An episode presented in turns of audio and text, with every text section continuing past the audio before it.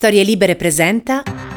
Buongiorno e ben trovati in questo nuovo appuntamento di Quarto Potere, la rassegna stampa di Storie Libere, martedì 18 gennaio 2022, come sempre in voce Massimiliano Coccia e come sempre andremo a vedere cosa ci riservano i quotidiani che troverete questa mattina in edicola. Ampie aperture ovviamente. Eh, scontate sulla battaglia per il Quirinale. In particolar modo ieri si sarebbe consumato secondo alcuni analisti, secondo altri no, insomma eh, lo strappo tra Matteo Salvini e Silvio Berlusconi intorno alla strategia per eleggere il Presidente della Repubblica. Salvini, ho un piano per il colle, titola il Corriere della Sera, fa eco la Repubblica, lo strappo di Salvini, la stampa Salvini allontana Berlusconi dal colle, libero Salvini decido io, eh, il fatto quotidiano Salvini ritenta la fuga da Berlusconi ma poi rientra. E mm, ancora eh, il resto del Carlino, Salvini, Berlusconi, il grande freddo e anche il mattino dedica l'apertura Colle, tensione Salvini, Berlusconi eh, e domani invece eh, guarda in casa del centrosinistra e eh, avanza l'ipotesi di una strategia di Enrico Letta, Mattarella, Draghi e Amato, tre vie di Letta per fermare Berlusconi. Il manifesto, una foto che in prima pagina raffigura un sorridente Silvio Berlusconi e la eh, frase conta che ti passa e questo insomma è il panorama. Ovviamente un panorama di eh, complessità in casa del centrodestra ma anche un panorama di grande incertezza da un punto di vista pratico. Perché? Perché ovviamente eh, a nessuno eh, diciamo eh, giova il ehm, eh, diciamo, il temperamento di Berlusconi, non giova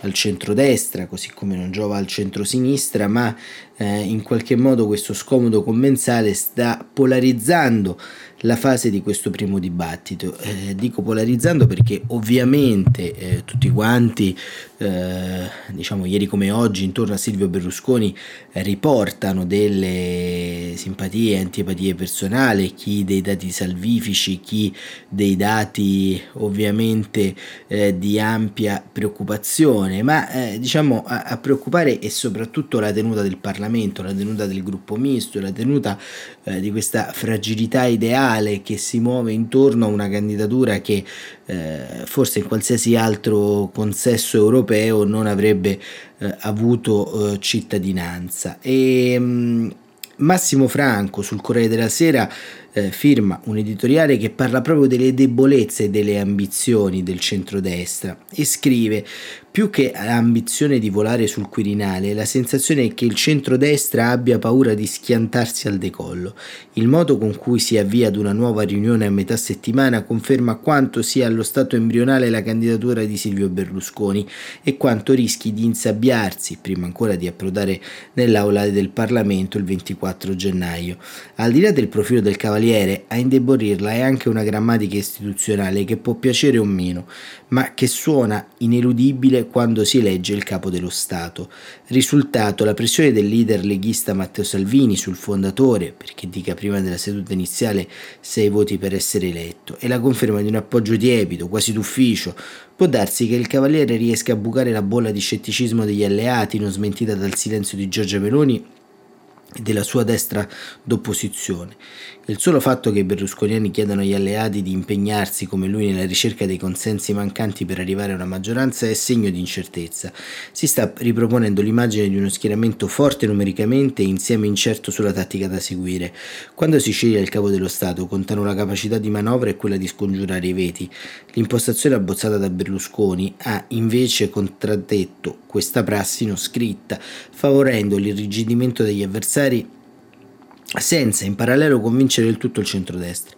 Quando Salvini avverte che a giorni farà una proposta che penso potrà essere convincente per tanti, se non per tutti, tiene conto di questo sfondo. Secondo i berlusconiani, le scadenze che si è dato il capo leghista non sarebbero in contraddizione con i risultati del vertice dei giorni scorsi.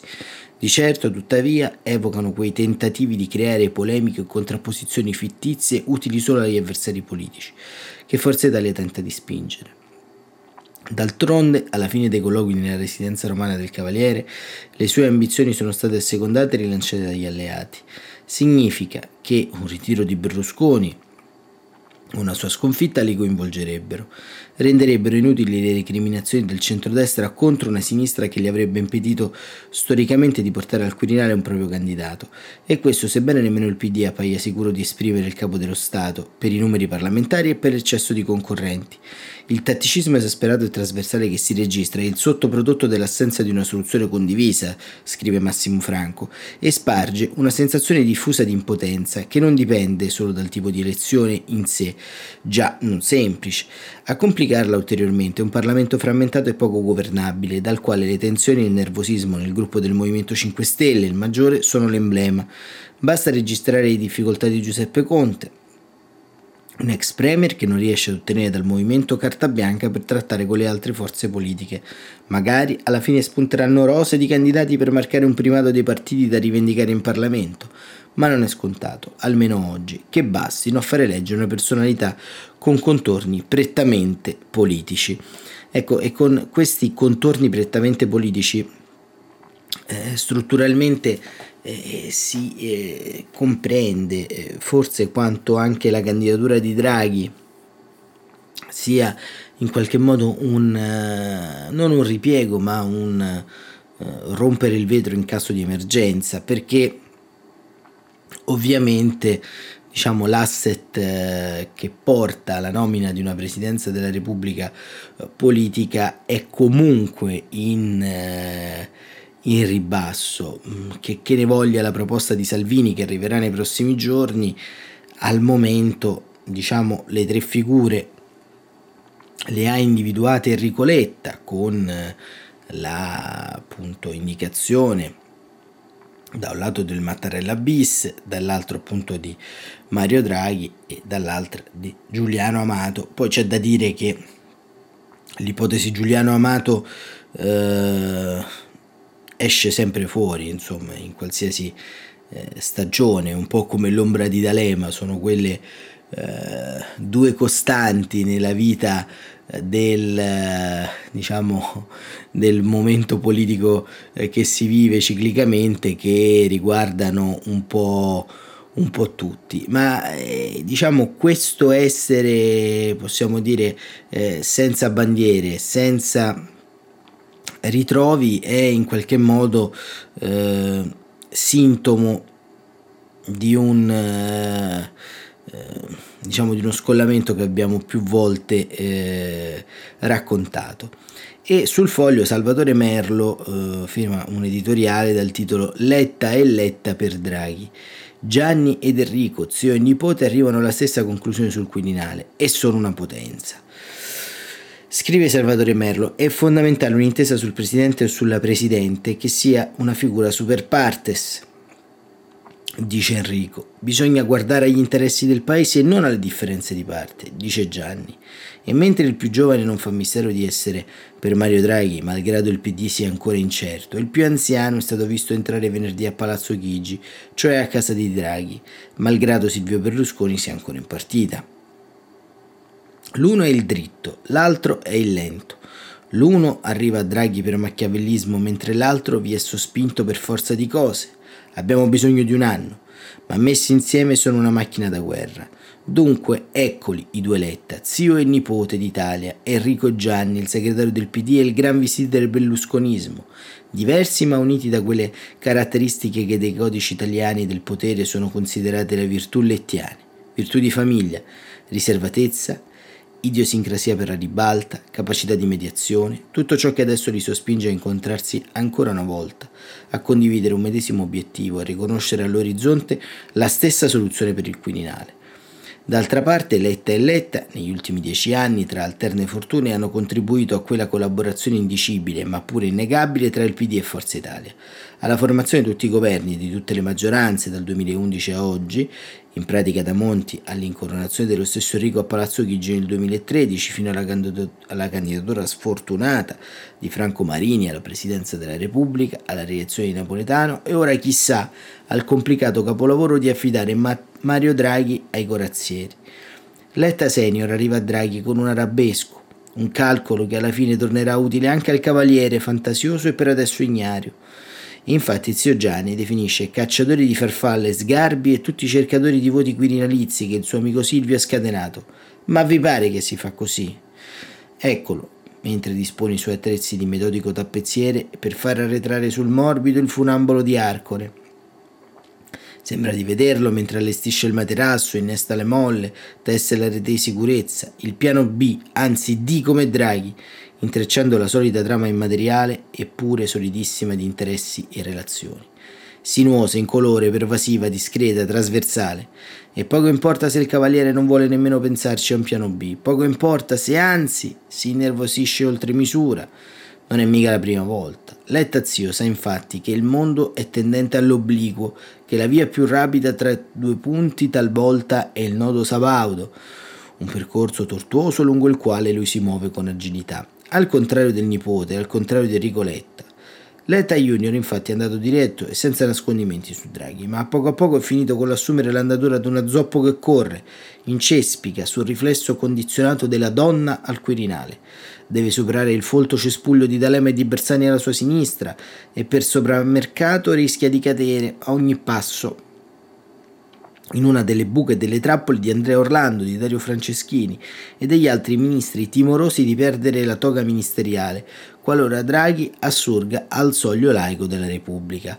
Per fortuna però dall'altro lato c'è zio Gianni che gli tende la mano. Insieme sono un marchio di fabbrica, il lettismo, quell'istituto che in Italia valica il confine della naturale solitudine partigiana e si adatta in una sofistica contrattualità di rapporti alla, convi- alla convivenza. In pratica per Draghi quasi una garanzia.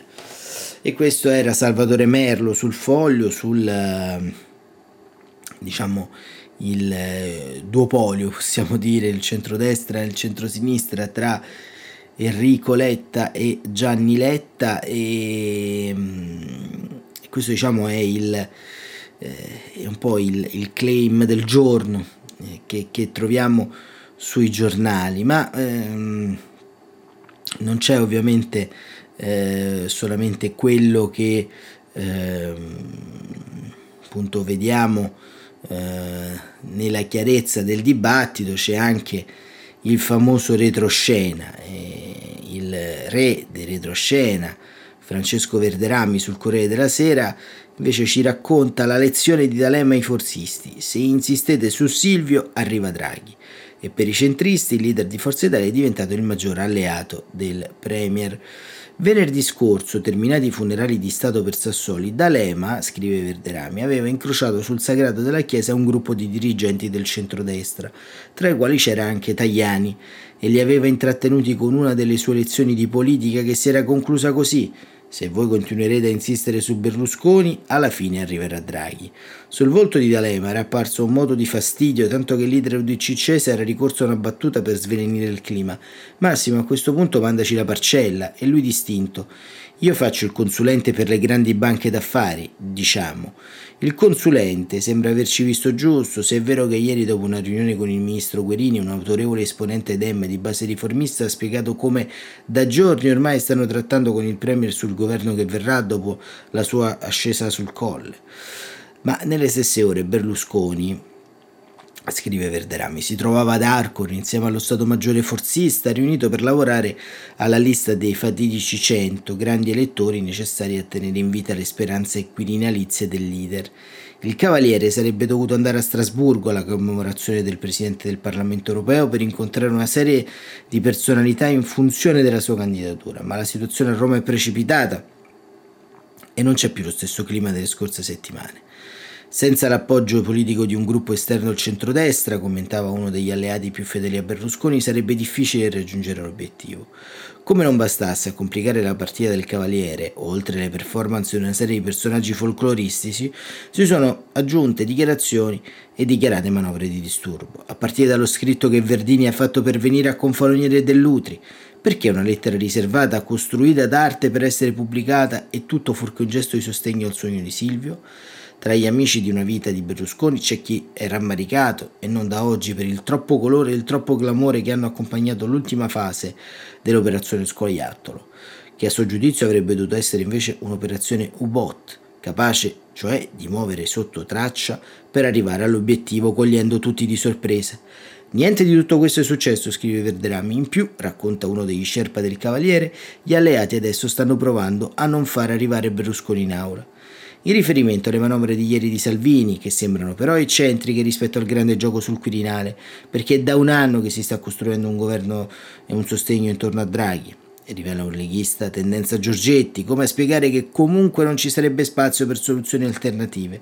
Ce n'è la prova, la scorsa settimana alla riunione di Coraggio Italia uno dei suoi maggiori rappresentanti aveva esortato tutti a non esporsi, perché Berlusconi candidandosi a sua insaputa è diventato il migliore alleato del Premier e, e soprattutto stia attirando su di sé l'attenzione, preservando Draghi dal fuoco ostile.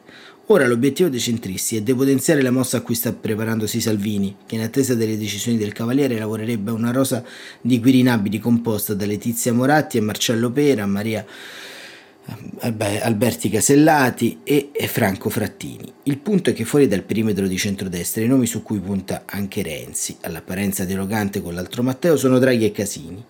Il leader della Lega, che mira a tenere unita la coalizione, sa che il Premier è in grado di intercettare il maggior consenso tra i suoi alleati. Adesso gli resta da gestire Berlusconi.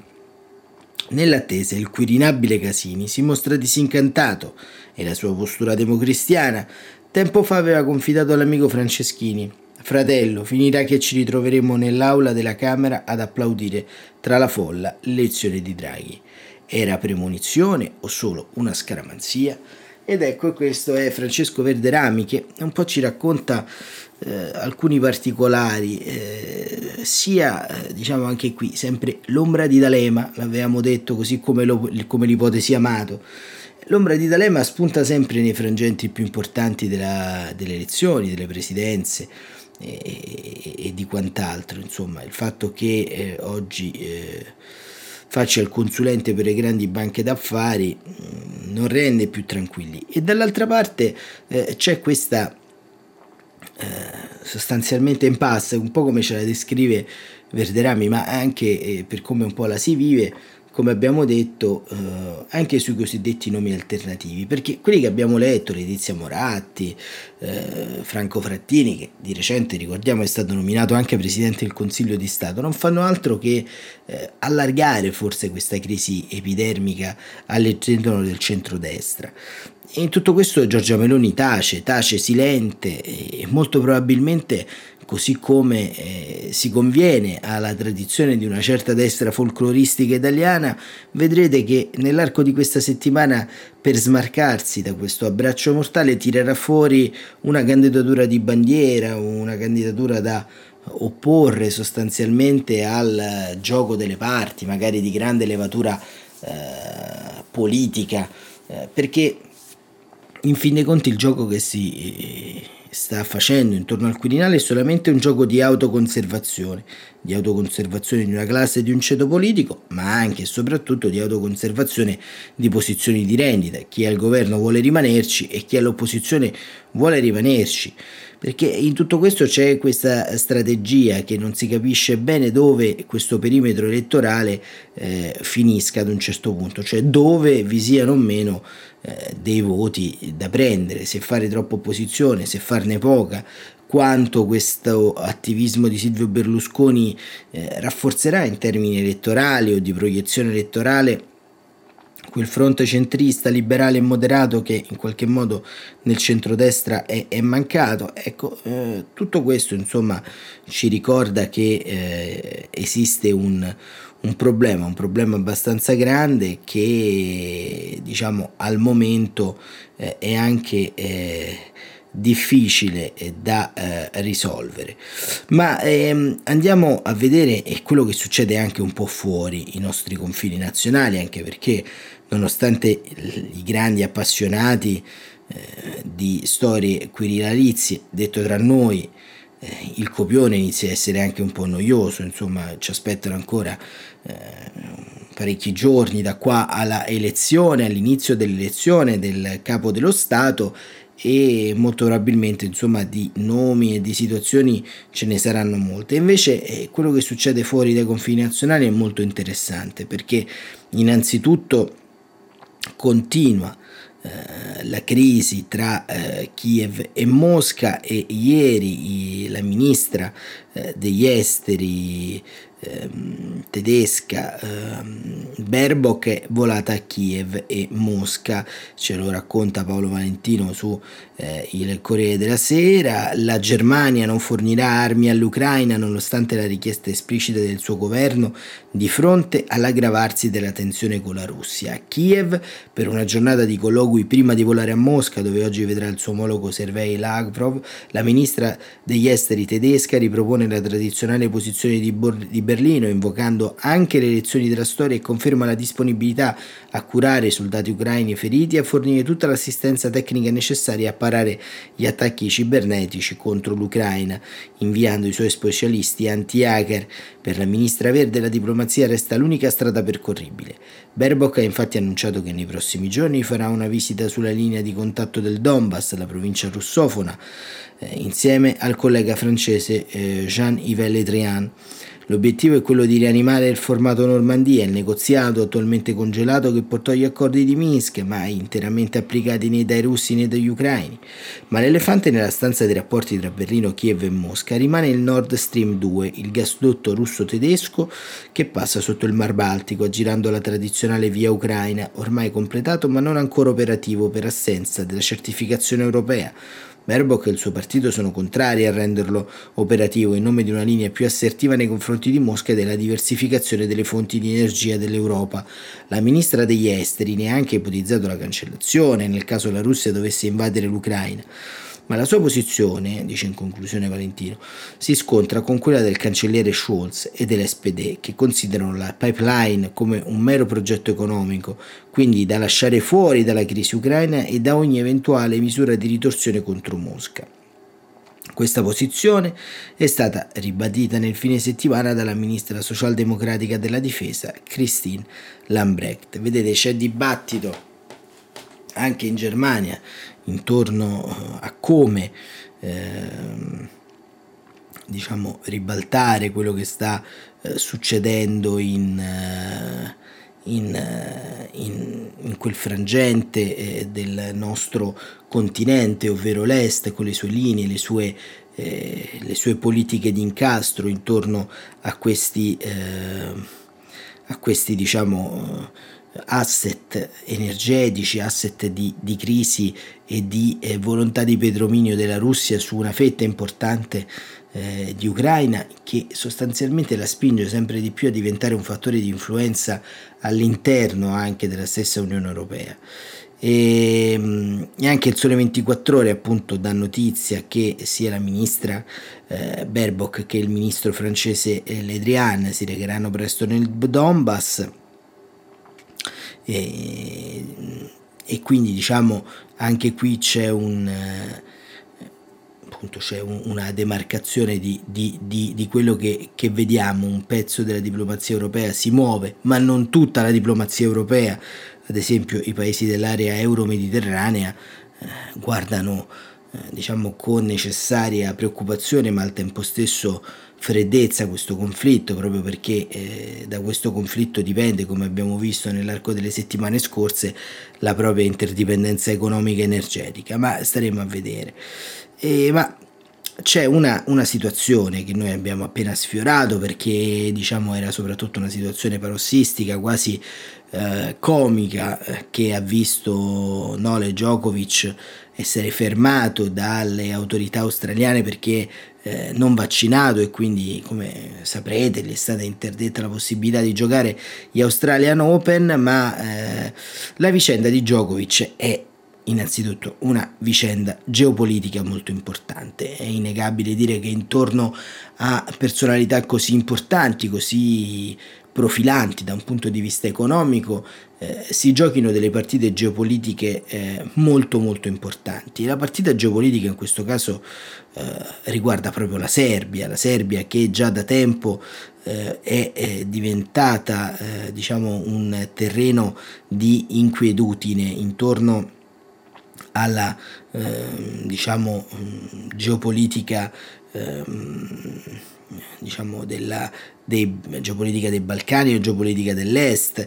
Ehm, anche ieri appunto eh, c'è stato un referendum, un referendum sulla giustizia eh, che è stato approvato con il 60% dei sì ehm, e appunto ehm, il diciamo una un nuovo stondamento possiamo dire in chiave democratica di quello che appunto ehm, eh, sta cercando di fare la Serbia, quindi un processo di adesione eh, all'interno eh, del, dell'Unione Europea, diciamo il, eh, questa serie di leggi che sono state mandate ehm, vanno a cambiare il tessuto eh, post dittatoriale, possiamo dire, della concezione dell'impianto dello Stato di diritto serbo, ma è innegabile che eh, diciamo, il nazionalismo serbo è eh, sempre stato nella storia dell'Europa una sorta di spina nel fianco. E quindi la vicenda di Nole Djokovic eh, è molto importante per comprendere questo, eh, diciamo, questa nuova profilazione della Serbia e ce lo racconta Matteo Pinci su Repubblica perché eh, scrive un racconto molto interessante, molto importante. L'esilio del re Nole Djokovic a Belgrado diventa un martire.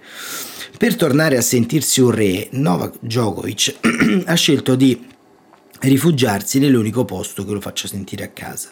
La sua nuova prigione a pareti dorate non è più il ricovero per immigrati da cui l'Australia l'ha cacciato domenica, ma è l'attico che ha acquistato pochi anni fa nel cuore di Belgrado, 250 metri quadri e 545 mila euro. Non Monte Carlo, la sua residenza abituale, non Marbella, dove ha comprato una villa con campi da tennis in cui alledarsi, nemmeno il lusso di Miami o di Soho, New York, nei grandi edifici disegnati da Renzo Piano. Casa è l'abbraccio di mamma Diana e papà Sdrajan, che quando era bambino si rivolsero a uno strozzino pur di permettergli di frequentare la costosissima accademia di Niki Pilivic in Baviera e oggi alzano una roccaforte intorno al figlio. Resterà per alcuni giorni a Belgrado e non parlerà a nessuno, ha detto la signora Djokovic, certificando la scelta del tennista di rifugiarsi sotto i 168 metri della torre Kula Beograd, che da quella domenica sera si è illuminata con i colori della bandiera serba e il suo nome Nole, sei l'orgoglio della Serbia.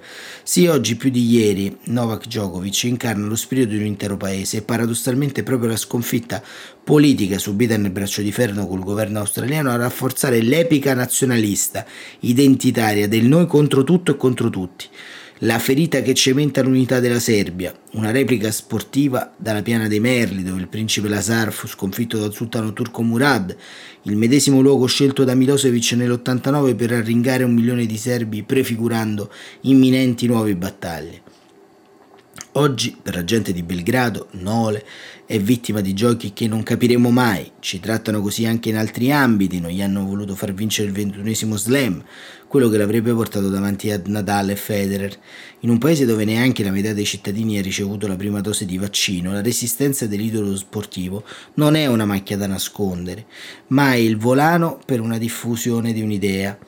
Il guanto di sfida al governo uh, australiano, Djokovic l'aveva lanciato con un selfie alla partenza per Melbourne, annunciando di poter giocare gli Australian Open grazie a un'esenzione che pur riconosciuta valida non gli è bastata per tornare eh, al, eh, diciamo in campo. Altra espressione, altro umore aveva nelle foto scattate al rientro sul volo Fly Dubai che ieri lo ha riportato in Serbia, atterrando 16 minuti dopo mezzogiorno. Ad attenderlo al terminal 2 dell'aeroporto Nicola Tesla c'era una folla esultante con bandiere e cartelli. Non le si è negato, è entrato in aeroporto, scortato dal suo staff, la borsa head sulla spalla come un qualunque ragazzo appena uscito dal circolo del tennis, la polo blu Lacoste a maniche lunghe sui jeans, una mascherina chirurgica.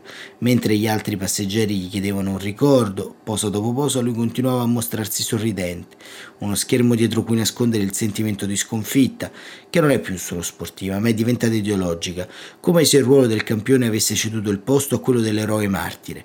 Quel noi che lo rende fortissimo qui in Serbia si fa sempre più sottile all'estero, dove non è ancora chiaro perché da positivo partecipasse a eventi pubblici e posasse in foto anche senza mascherina.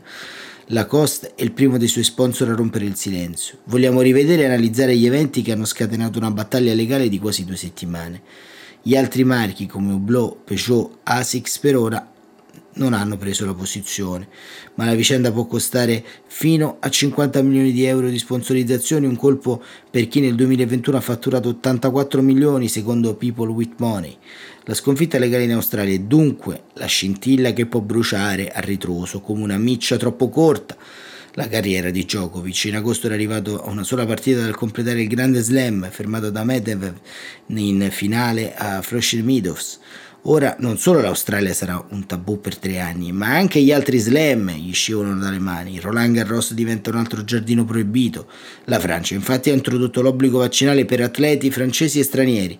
Senza vaccino Nole non può giocare agli US Open e neanche gli imminenti Master di Miami e Indian Wells.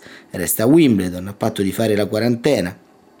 Ma intanto Djokovic può perdere presto il numero uno della classifica mondiale, visto che non può difendere i 2000 punti conquistati a Melbourne un anno fa.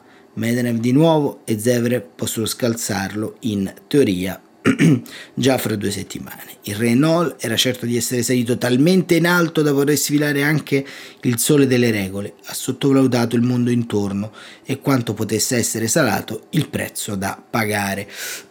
Così Matteo Pinci da, eh, dalla Serbia e Repubblica invece ci porta um, diciamo su un altro scenario di crisi in Oceano Pacifico è Enrico Franceschini a raccontarcelo angoscia per Tonga isole in silenzio dopo lo tsunami sabato la peggiore eruzione da 30 anni poi l'onda anomala il blackout nelle comunicazioni danni e vittime ancora ignote. Franceschini scrive l'isola che non c'è, così sembra Tonga al resto del mondo da quando quattro giorni fa l'ha colpita lo tsunami provocato dall'eruzione di un vulcano sottomarino nel Pacifico meridionale. Nessuno sembra in grado di stabilire l'entità del disastro, vittime, feriti, dispersi, danni materiali.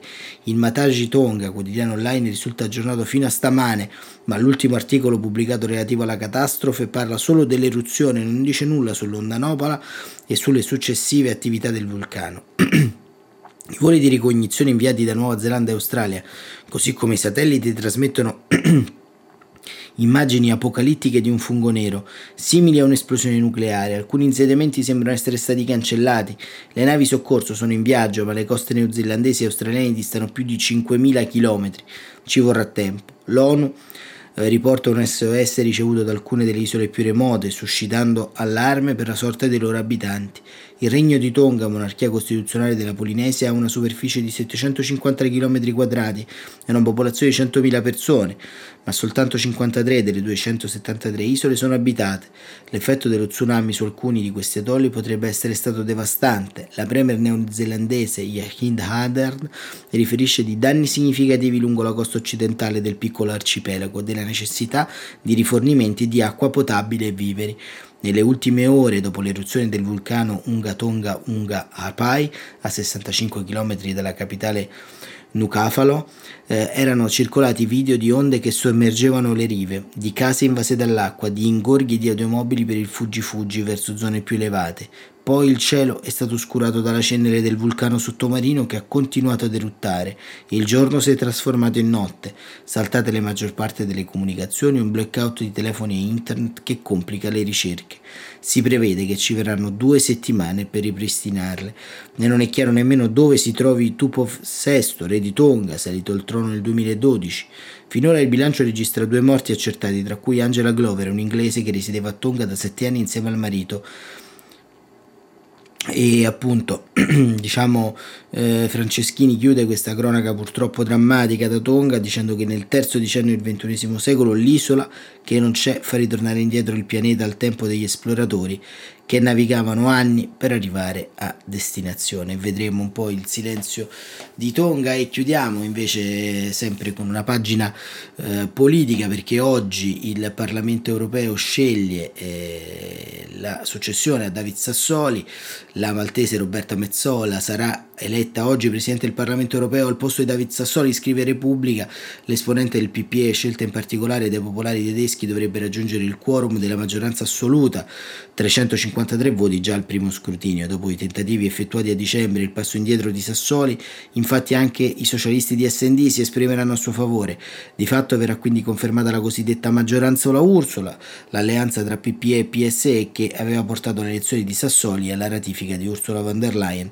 alla presidenza presidenza della Commissione.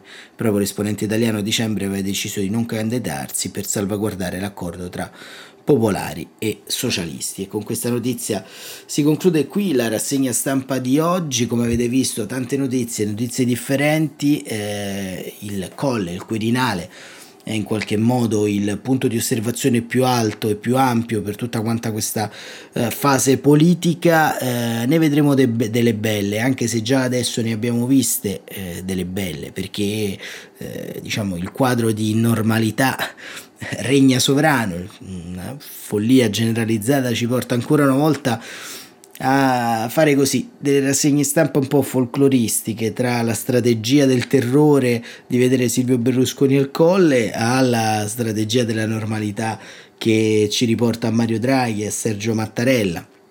Insomma, staremo a vedere eh, come evolverà il eh, discorso pubblico nei prossimi giorni, senza dimenticare il ruolo e la credibilità che l'Italia nell'arco di questi anni ha faticosamente ricostruito proprio dopo la caduta di Silvio Berlusconi eh, qualche anno fa, quella caduta che ci aveva reso eh, deboli, eh, una caduta che era stata determinante eh, per eh, risanare i conti pubblici e per risanare una ferita democratica che sembrava non rimaginarsi. Questo era il paese che abbiamo lasciato, è un paese totalmente differente quello che abbiamo oggi, un paese credibile agli occhi delle istituzioni europee, un paese forte eh, della sua crescita economica e impostata verso un futuro. E chissà se ancora una volta eh, le eh, aspirazioni di pochi, eh, la l'ignavia di altri eh, ci relegherà eh, in un ruolo eh, secondario oppure l'Italia potrà cercare faticosamente di progredire verso un futuro non dico roseo ma quantomeno di normalità. Questi sono tutti quesiti che vedremo sciogliersi nei prossimi giorni Nel frattempo non mi rimane altro che augurarvi una buona giornata e un buon eh, proseguimento e come sempre ringraziarvi per l'attenzione che ci dedicate ogni giorno. Quarto Potere torna domani, sempre alle 7.45. Grazie davvero e buon proseguimento.